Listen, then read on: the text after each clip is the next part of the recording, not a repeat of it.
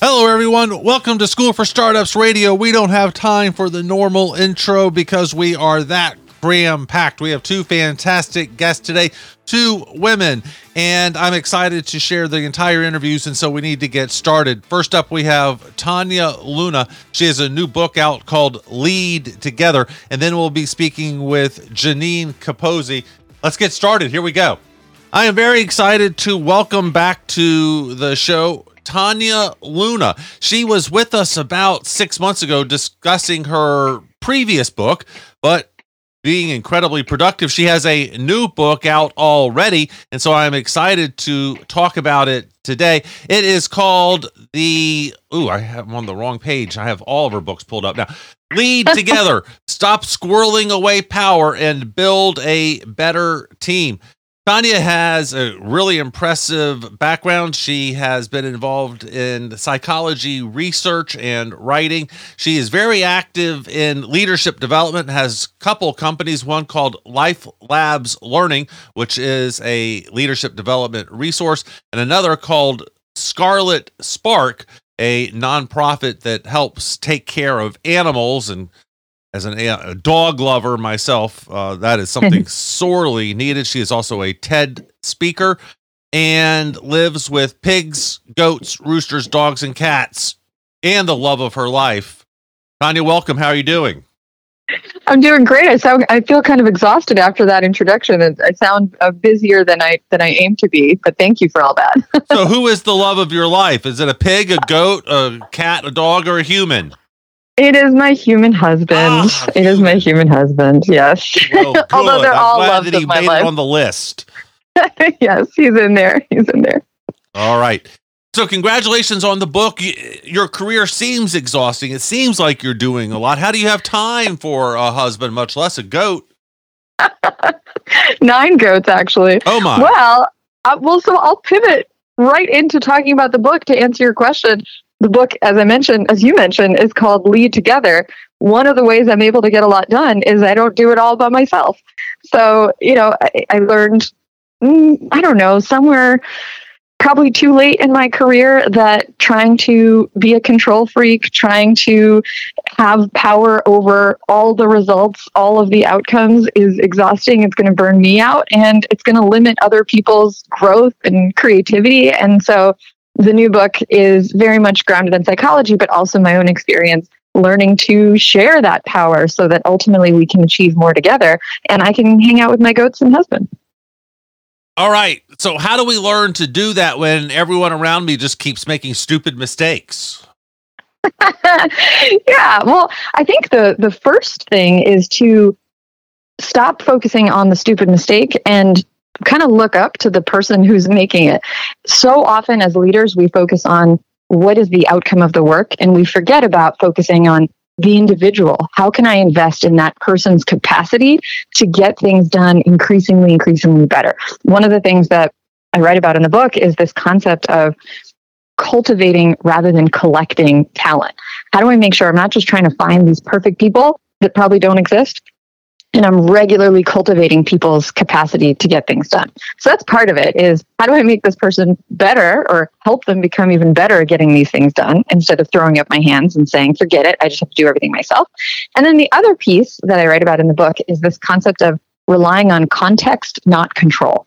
Context, not control. So often that mistake is a result of us just having different expectations, having different you know backstory and and history around whatever this task is. So if i shine a light on here's what my expectations are here's the goal here's what we're looking to achieve and at the same time i'm investing in helping this person get better all of a sudden those mistakes start becoming either fewer and fewer or those mistakes that i thought were mistakes are actually different ways of achieving something sometimes often even better than i would have done it myself all right, a lot to unpack there. Let's start off with investing and cultivating versus collecting.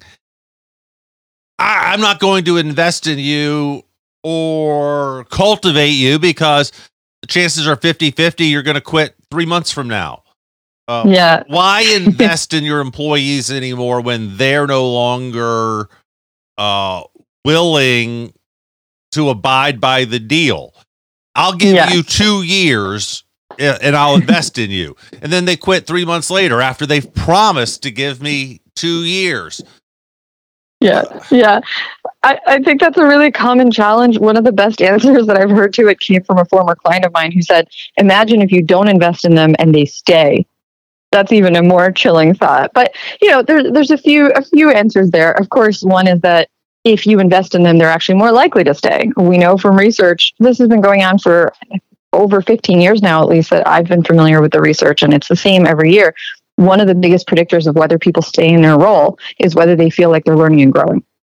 So we have to break that vicious cycle of, I won't invest in you because you might leave. Well, one of us has to make a shift here. and ideally, it starts with those of us who have some power to do it. So I start investing in folks and they go, wow, I want to stick around and see where this goes. I feel like I'm learning. I feel like I'm growing. That's part of it. And then the other part is truly, you know, it's not just about investing in the person, it's about investing in your own organization.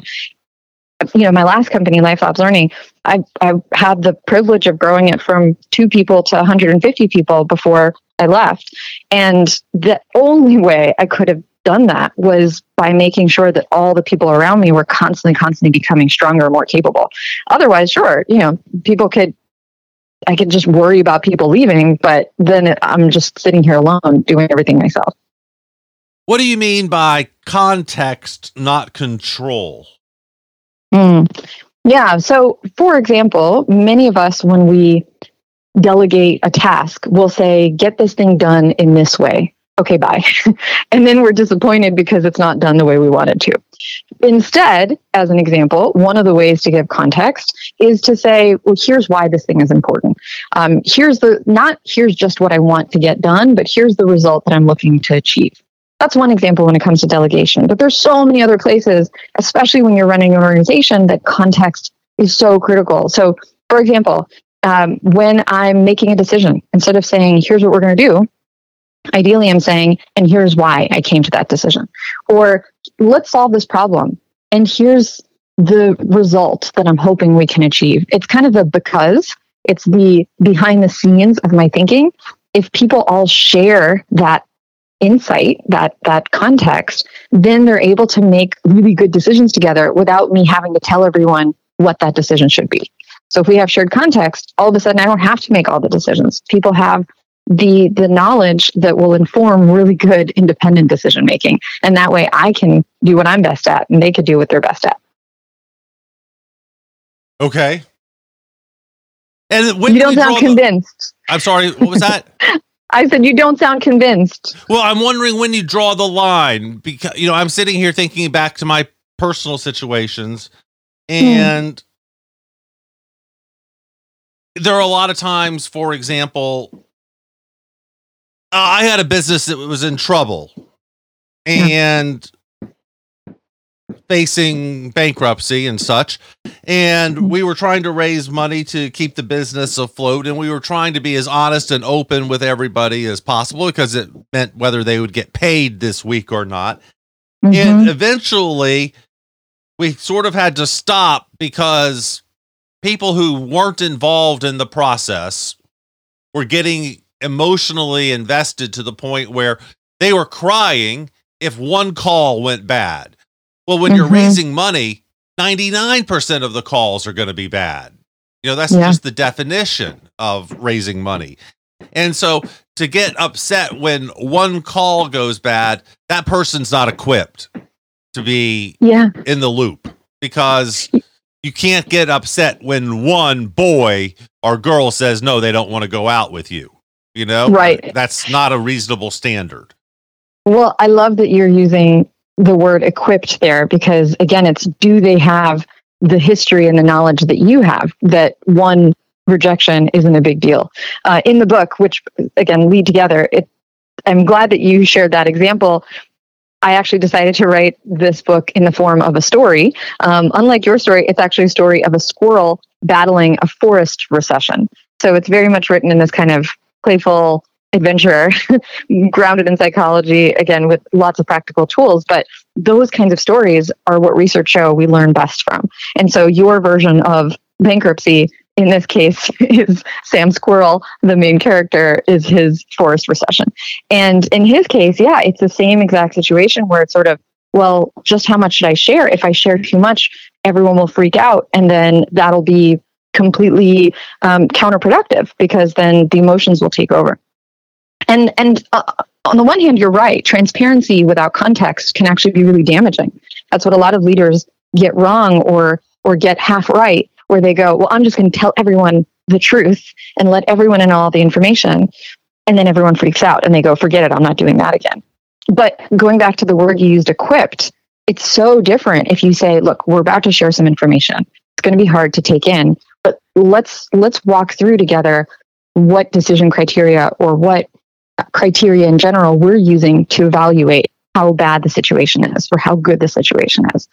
It, it's hard. It takes education. Like 2020, my business, my last business, was really, really impacted by the pandemic. And we were, I was checking the bank account constantly. I was just, I would like wake up in the middle of the night and refreshing my Chase app just to see if clients finally paid us. And it was really tempting to just kind of hide that from everyone on the other hand, you know, we were making big decisions because of our cash flow. Um, and so what we realized was that it wasn't enough to just say, here's how much money we have, because yes, then people would panic. What we needed to do was actually say, let's let's walk through what the the logistics are of operating this business. Let's talk about, you know, how many invoices have we sent? What's the um, expected, you know, payment rate of those invoices? That kind of thing. So there's quite a bit of educating that has to happen, which sounds like a pain when you have so many other things to deal with. But then what you have as a result of that is a group of adults who are informed and mature enough to be able to be a partner with you in coming up with solutions and really pushing in the right direction alongside you. The subtitle Stop Squirreling Away Power. What does that mean? Uh, I uh, when I squirrel something away, I I put those nuts away for the winter, perhaps. Uh, right. How am I squirreling away my power? yeah, well, it's a it's a pun because again, the characters are squirrels. Um, but what I often see with leaders, especially when it's leaders of our own startups, our own organizations, it's very tempting to just say, "I'm going to make the decisions. I'm going to set the vision. I'm going to set the policies and the rules." And in that way, again, we're we're kind of hoarding authority. We're hoarding information. Um, we're hoarding even skills like sometimes even with the best intentions like this is this is a weakness of mine that I, I keep trying to get better at is even with the best intentions i'll take over all the most stressful information or tasks or responsibilities. And it seems like i'm being generous and compassionate. But actually what i've learned over the years is when i do that i i squirrel away the the power the capacity to get things done because power is decision making rights but it's also just generally capacity to get things done. So i'm keeping all the stressful things to myself I'm preventing other people from learning and growing and becoming more capable. Um, one of the things that I really dive into in the book is the difference between this paradigm of power over versus power with. Power over is how most of us think about power. It's power as a means of control. I have authority and I'm going to get other people to do what I want them to do. Some people do it kindly, some people do it in a rough way, but it's still power over. Power with is about going, what power do I have? What knowledge do I have? What relationships do I have? What context and authority do I have? Now, how can I use that to consistently and deliberately grow the power of my team? And when the power of my team grows, my own power starts to grow. And then our collective capacity to get things done increases.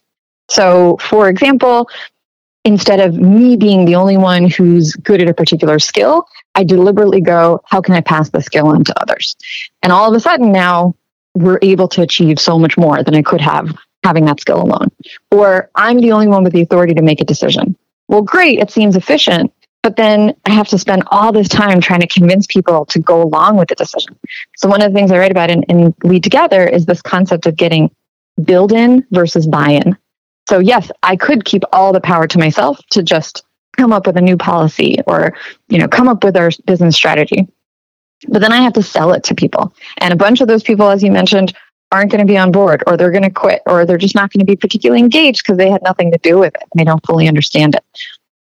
On the other hand, if I share that power and I say, hey, let's co create this strategy or let's come up with this decision together, it doesn't have to be by consensus.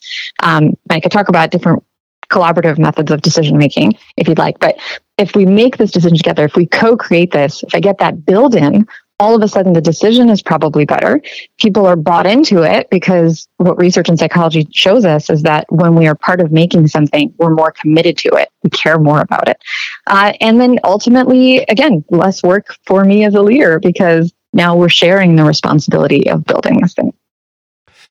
It's the Japanese ringi, R I N G I, the idea of you get everyone's buy in before you actually propose something. And then when you propose it, everyone's already bought in and they yeah. feel personally invested because you go to each person involved and say, here's what I'm thinking of doing. Are you interested in helping? How can we help? And then you build the team slowly and then make the announcement.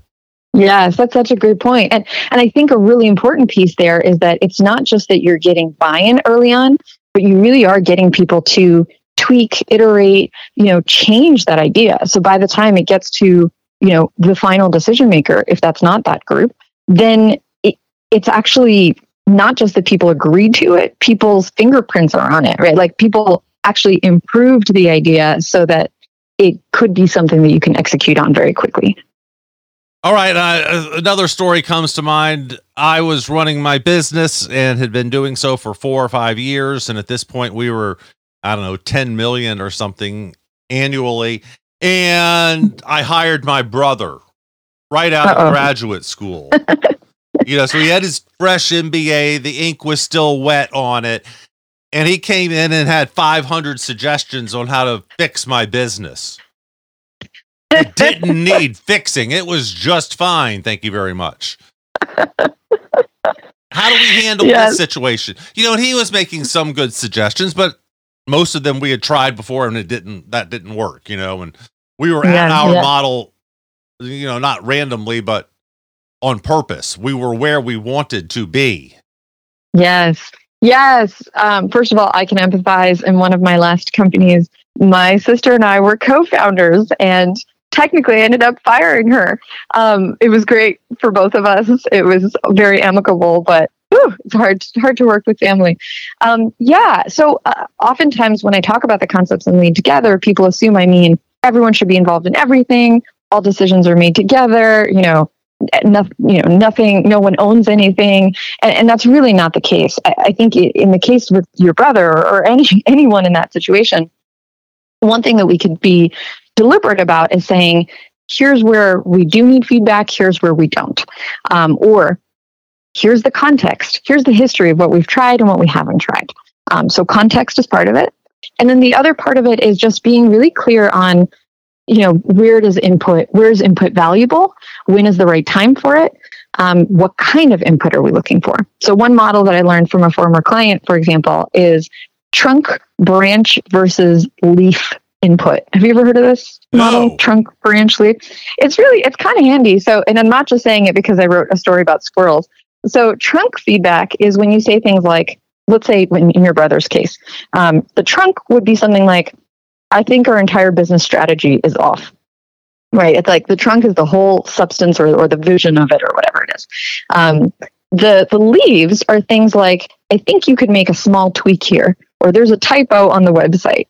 And the branches are something in between, right? It's like, oh, let's let's consider changing this product line, or let's consider changing this one strategy or whatever it is. Oftentimes, when companies ask for input or leaders ask for input, we're not clear enough about the kind of input that we're looking for. So, for example, saying, you know, we're, we're trying to come up with our objectives for next year.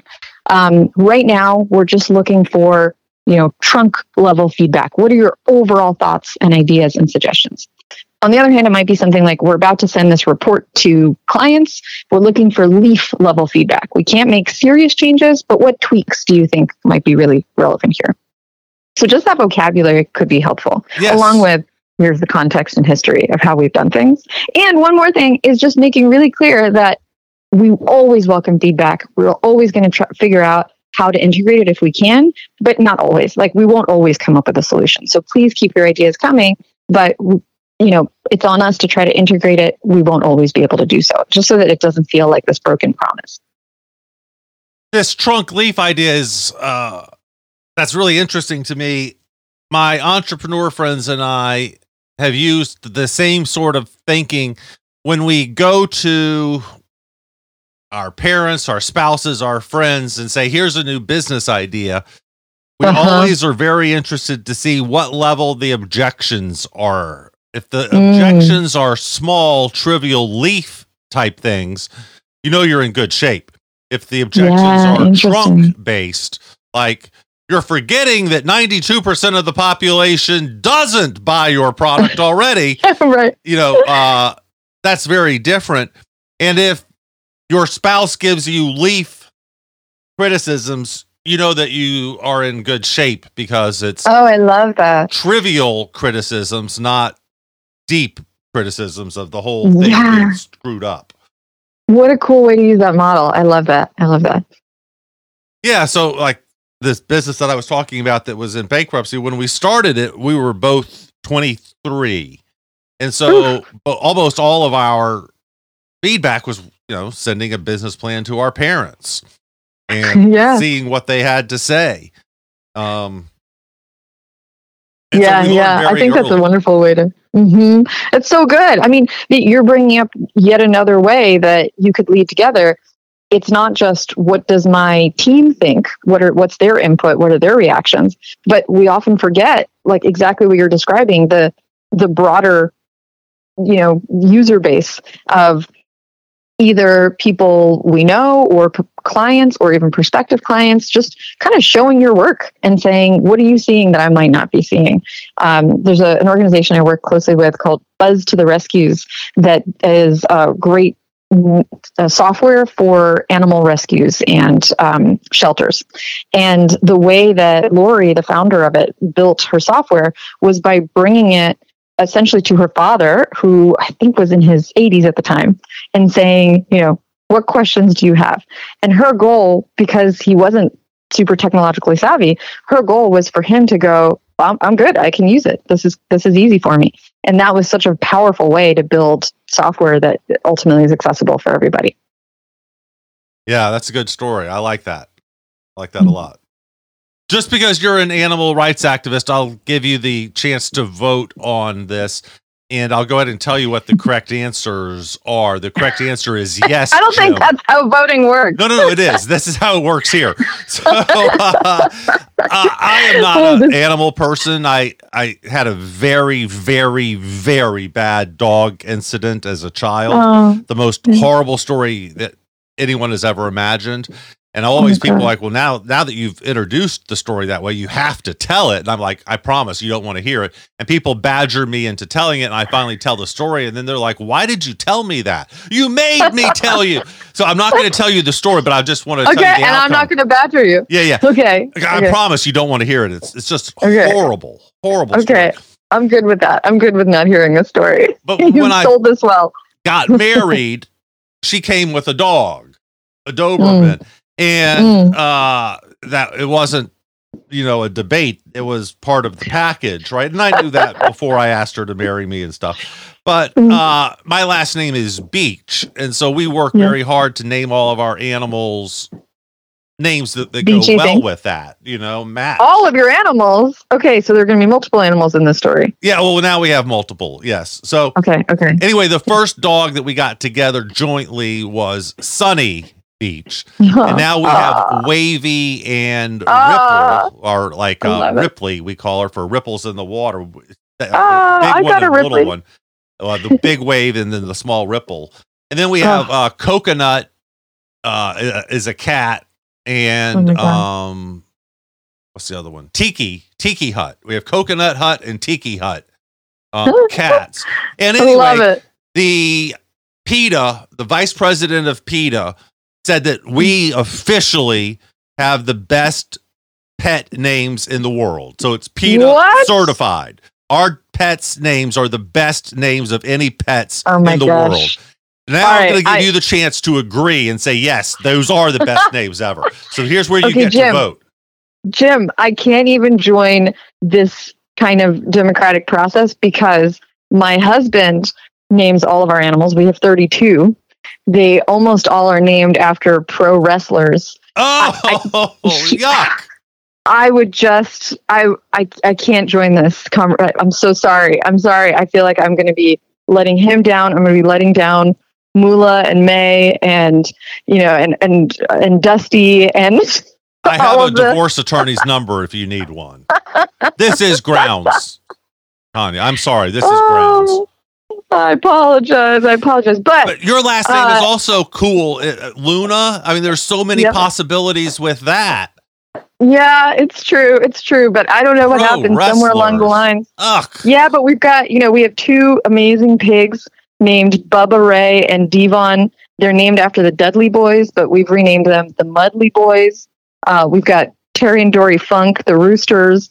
I mean, there's a lot of. I I'm not a huge wrestling fan, but it works. We, we, we make it work. and hey, if you like animals, lead together. It's got that perfect balance of leadership and animal story, animal adventures. Yes. Well, I do like the story aspect of it. And Hmm. the cover's really cute too. It's got two squirrels working together to carry an acorn. Yes. I thought ah, was uh, a smart thank, cover design. Thank you. I appreciate it. Yeah, I'm curious about your reaction to it. You know, because my publisher was I, originally I set out to write a, a more conventional nonfiction book, and then somewhere along the way, I was just reading research about how we learn best through stories. I was getting kind of bored with the, with the. I mean, I love nonfiction books. Don't get me wrong, but I was sort of just like wanting something a little different. You know, the the book at the point that we're talking right now, it hasn't come out yet. It's coming out September 19th. Hopefully, as you're listening, it's already out and available. Um, what, what's your what's your what's your feeling about uh, kind of learning through story? Um, let's see if if you uh, can predict how other people are going to react to it. Uh, I have mixed ideas. I agree with you that Mm. stories are the best way to communicate and that Mm. people remember stories. Um, my favorite example of that is May 18th, 1985. I graduated from high school and the president of the University of Georgia gave the commencement address. I have no idea what his thesis was, but I can tell you almost word for word two of the stories that he told. Wow, You know, And so, uh, Mhm. 40 years later, I remember some of the stories. One of the stories was about how crazy it is that we're scared of sharks. And someone yells shark at the beach, and what do you do? You go sit in your car and smoke a cigarette to relax. and how stupid that is. And I, he told that story. I have no idea what his thesis was, but I remember his stories, you know?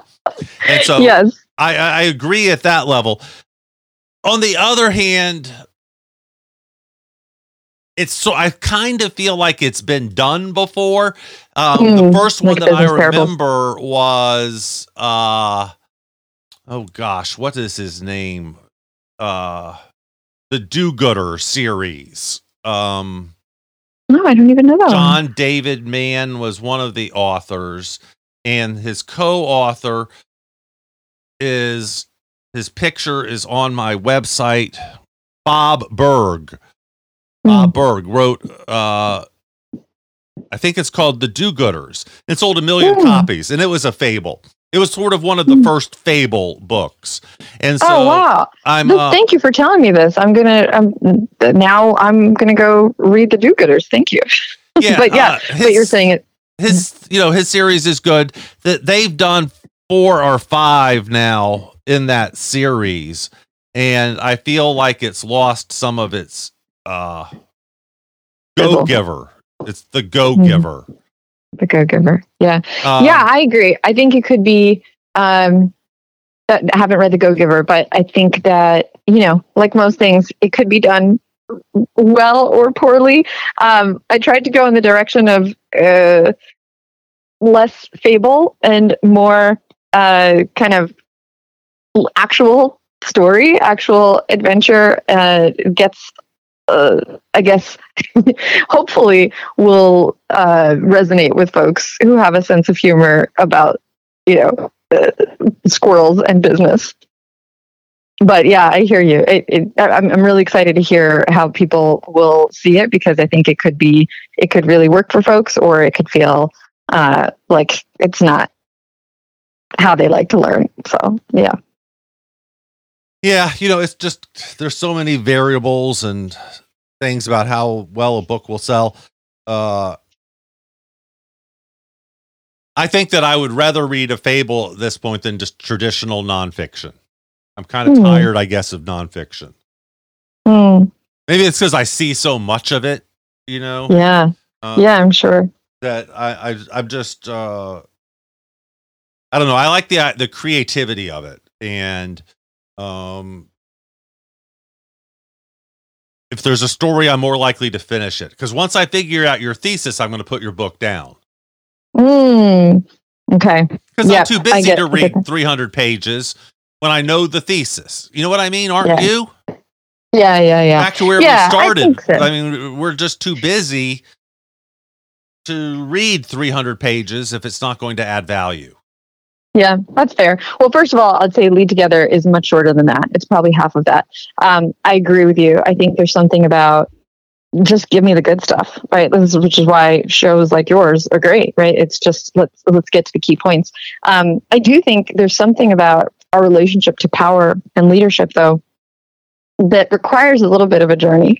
So even if you get the great, the you know, the, the key point of yeah, yeah, yeah, I get it. Try to share power um, you know, try to develop others, um, share contacts, things like that.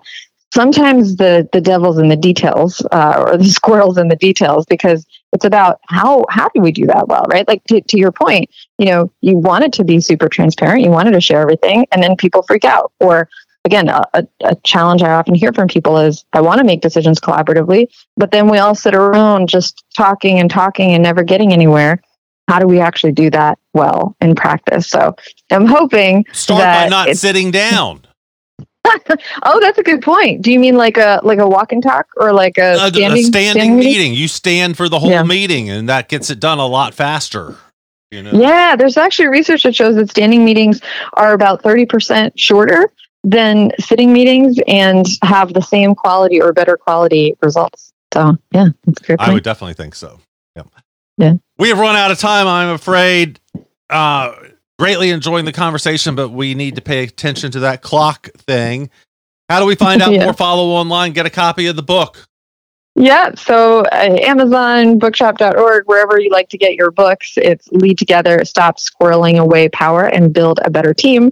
Uh, great for employee development, engagement, preventing burnout, growing organizational resilience. If you'd like more tools, resources, or checking out my other books, my website is tanialuna.com. T A N I A luna.com. Fantastic. Is that a married name or your maiden? Yeah. Oh yeah, it's married. I you know, my my mother and my grandmother they never changed their last names when they got married and I you know, when I was younger I was like I'm never changing my last name. And then I met Brian Luna, love of my life, uh, along with the pigs, goats, dogs, cats, uh, roosters, etc. And uh, I was like, oh, that's a really good name. I'll take that. what was your maiden name? Dudina. Oh, definitely. It wasn't too bad, right? It is an improvement, but but with Dudina, I was able to say it's like dude in female form, dudes and ah. Dudina. So it had, it had some merits. I had my yep. signature all figured out and everything, but I'll take Luna any day. I would too. Tania, thank you so much for being with us. Congratulations, and I hope it sells well. Thank you so much. I appreciate it. And I hope you experiment with giving up a little of that control and giving more context. Yeah, good luck on that. And we will be right back.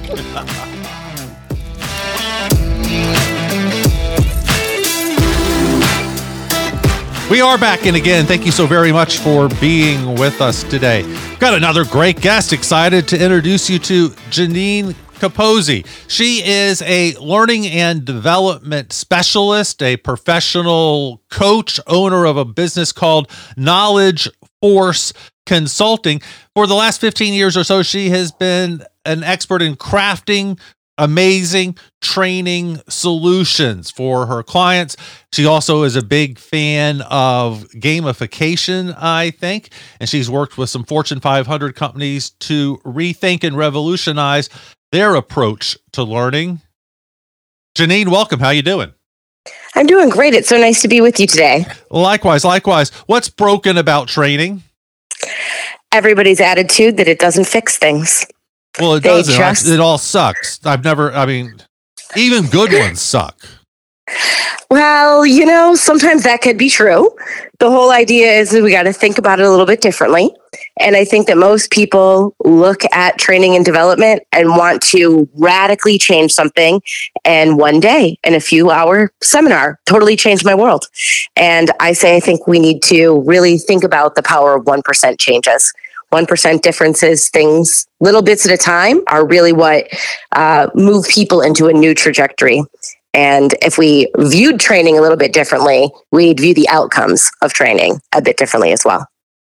I couldn't uh, agree more. Are you Japanese, Ginine? Capozzi, that's I, not a Japanese name that I'm aware of. It is not. It is a solid Italian name, although my brother's wife is Japanese, so my nephews are half Japanese. So maybe they're rubbing off me, on me a little bit. I'm referring to the famous Japanese concept of kaizen, of continual yes. improvement. When you say 1% better, I immediately go to kaizen. Uh, and I agree with you. I think that there's a little bit of that that's involved, the 1% better of Kaizen. But it's also this idea of where in life does one thing make a significant significant difference? Who's the one person that gave you amazing advice and or was an incredible mentor and set your thinking in a new, new direction?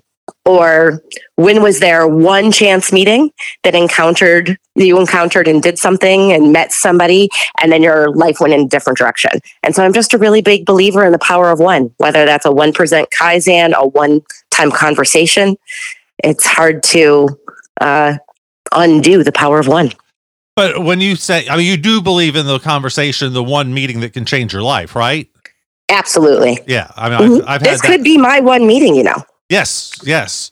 Uh, I've had too many of those in my own life. You know, I've had those happen to me. So, but all right, so we're really going down two tracks now. We're we're saying that we got lost on the first track. The first track or the second track is continual 1%. The first conversation we were having is that we have lost faith in training, right? Yeah, and, and, I agree. We could go down either track you want, but I believe that they're interconnected. All right. So why want- have we lost faith in training, and is that fixable? You know, I've lost faith in politics and so many things. Uh, I feel like a lot of us have. We're all in a funk, and we don't really trust anything anymore. Um, is this just part of that? Our general American cynicness? I think that it has to do with expectations. I think that we have a, we have shifted our mindset on expectations of what's possible with humans and we expect more out of them than is possible in large chunks of change.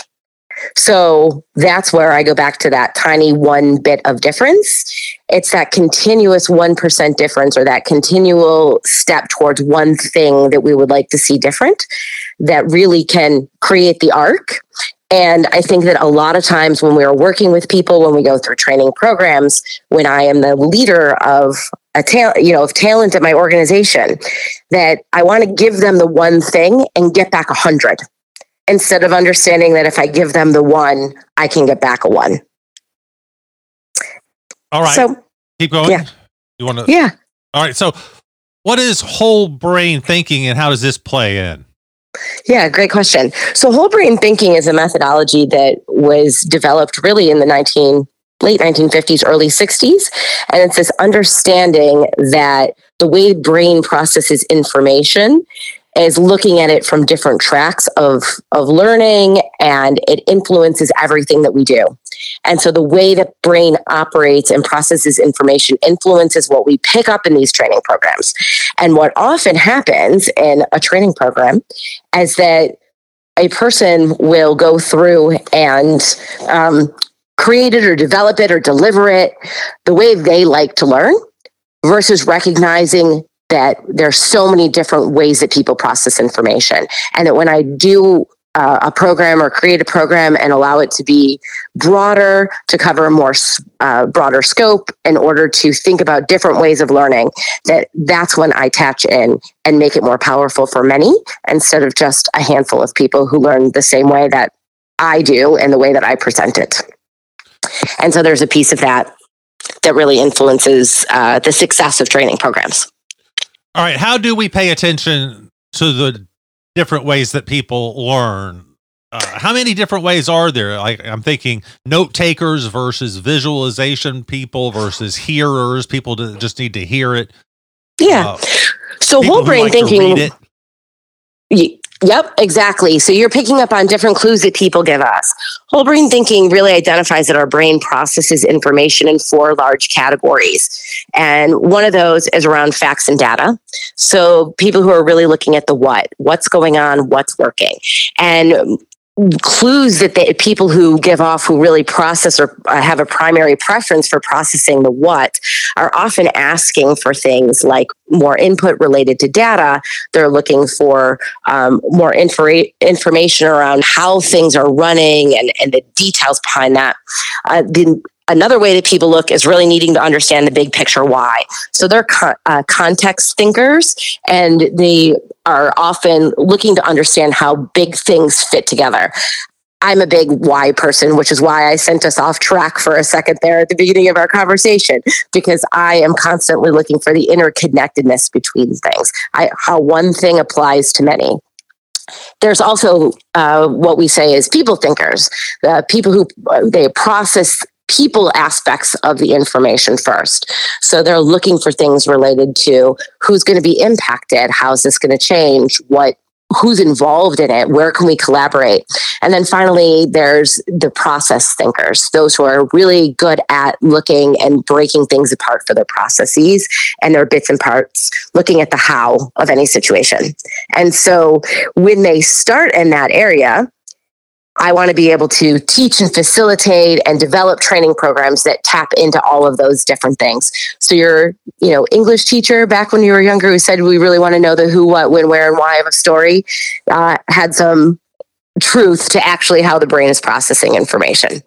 And so when I'm developing training programs, I want to be thinking about how I can lead that person by latching onto bits and pieces and context that connects to the way they learn as their primary method, and then also support it with other methodologies as well.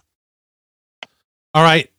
Let's switch the topic just a little bit, Ginine. How do I, as a business owner, use this information to make more money? Oh, I mean, to educate and facilitate my staff and coworkers better yeah, I love it. Make more money is exactly what you, you, you misheard. You misheard. I misheard. I misheard. Of course, of course. The best way to make more money is to stop wasting money. And so stop wasting uh, money on one training event and think that it's going to do anything. It's not. Stop sending people to a one time training. That's what I would tell them to do first. Well, we were talking about the power of one at the beginning. I know, isn't that ironic? So, one training doesn't change things, but one idea of getting started and sustaining it does. And so it's so if I don't sign up for one training, what do I do then? So what I want you to what I would want you to do is start to have one understanding around where that training can then be used afterwards. So it's just that idea of not kind of having one event based training, but to be looking at training as a whole and saying, how can this be the catalyst for the 1% change instead of just one thing that I am doing and expecting that, you know, 100 times change afterwards. Right. Right. Okay. Does it make sense? Yes, it does. Yes, it yeah. does. Yeah. And I, what I mean by that is oftentimes people just think that training, one time training, is a magic bullet, and it's not that. So if you're going to do the magic bullet kind of idea, they can make they can save money by not doing it but where they can actually make money is by investing in people and doing that in incremental bits at a time. And they can, by investing in people, there's so many metrics that begin to move. And so, one of the things I also talk about with my clients is what I call a return on talent investment. And we would sit down and look at where would they get the best returns on their talent investment. Is it an aspect of you know uh, culture? Is it related to strategic gaps that they're trying to close that they need to get to that training can help address? Um, is it something related to you know reducing the amount of time that someone's in a training program by making that training program more effective? So we go through and we look at where is their best return on talent investment. So can we talk about francois? My Francois? employee who needs who we all agree can't sell right? Yes. So i want to sit down with him and say we believe that we can turn you into a great salesperson. And we believe that a long term, dedicated course of developing your salesman skills is possible. And we are willing to commit to you, not going to one, because we don't believe one uh, event can change your life or your abilities, but we would be willing to pay for you to go to four sales conferences in the next year. Mm-hmm. You you pick them and put together a proposal because we believe that not one can change, but if you work on this for the whole year from different viewpoints, that we can win this together, Francois. How am I doing, Ginine? I think you're starting to get you're getting the idea. That's sounding right. I think what we would want to close the gap on with Francois is making sure that we're having conversations that his skills that he is going after match the skills that you recognize he needs to improve upon and the skills that are going to be those that close the gap today and begin to close the gap for the future. Okay. So it's a coaching conversation with Francois. We would want to look at something that says, what are the gaps that he has? And the fact that he's not exactly closing sales. And maybe he's not even out there doing what he needs to understand the depth of your product and and what you're trying to offer. And so we have a conversation with him that begins to be one thing that we begin to do and understand where does he see himself and where do you see him? Where do i see him as, a manager? What am i doing to support him? What is missing from from our interactions? Try to figure out if there's anything we can close there. And if not, then I send him looking for those conferences as an opportunity as well. I would also give him some homework. And I would tell him that it's not only that you're going to those conferences to be working and looking for yourself. I'm asking you to come back with one piece of information from every conference and develop a 30 minute lunch conversation that ah, you're going to share with our ah, share with staff. our employees yeah. and share with the whole staff. So now right. he has to take that, use it, learn it and teach it forward. Love it. So again, I'm moving the trajectory of not just him, but what he's seeing and helping shift direction conversation with other employees within our organization as well. Love it. Love it. That makes a lot mm-hmm. of sense. Mm-hmm. And after that, it's part of my job as his boss to continue to do what I call sustainable coaching conversations. I can't just send him off there, expect him to be different.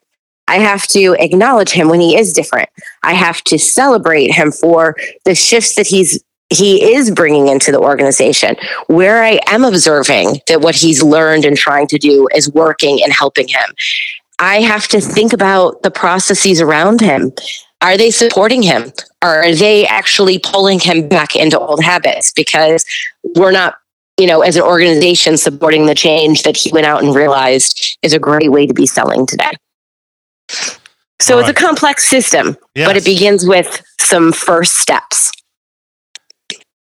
Ginine, I heard you were willing and able to play our game, the Quick 10. I am.